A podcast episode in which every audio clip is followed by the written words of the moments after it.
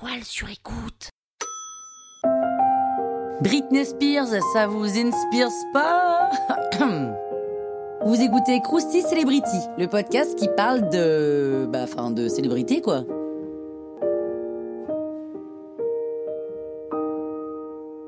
Oh, Britney Spears, quand même, ça devrait vous dire quelque chose. Britney Spears naît le 2 décembre 1981 dans une famille modeste du Mississippi. Il s'installe en Louisiane alors qu'elle n'a que 3 ans. Très petite, elle est déjà douée pour la danse, la gym et le chant.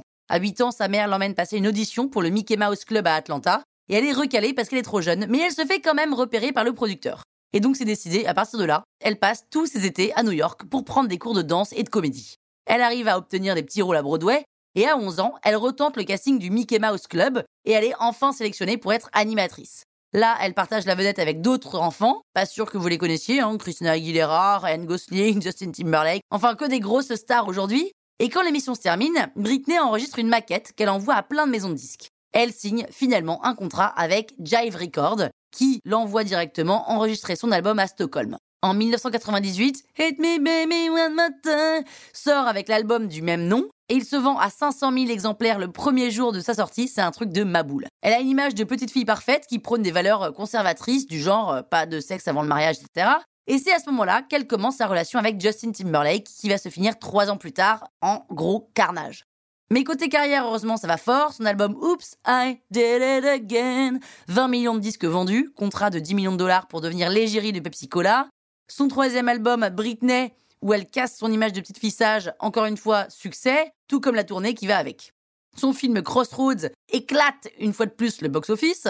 Elle ouvre les MTV Music Awards en 2003 en embrassant langoureusement Madonna, et son image lisse est donc morte et enterrée, ça ne peut que lui faire du bien. Et en 2006, sa vie perso prend un gros coup de massue, elle divorce de Kevin Federline avec qui elle a eu deux enfants. C'est la descente aux enfers, Britney est visiblement en dépression et perd totalement le contrôle. Elle se rase la tête, elle est filmée de loin par des paparazzis, elle enchaîne les dérapages et les mauvaises fréquentations et finit par perdre la garde de ses enfants. Elle est diagnostiquée bipolaire et Britney est donc placée sous la tutelle de son père. Elle arrive malgré tout à se reprendre et à enchaîner des albums à succès. Et en 2019, un scandale éclate. Britney est en hôpital psychiatrique contre son gré.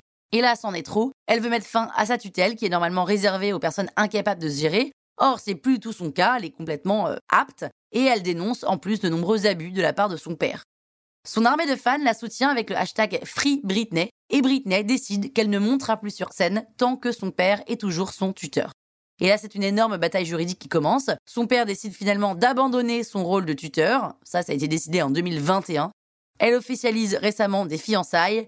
Bref, elle retrouve un peu la vie, mais ça n'a pas été de tout repos. Free Britney Croustille, hein? Toile sur écoute.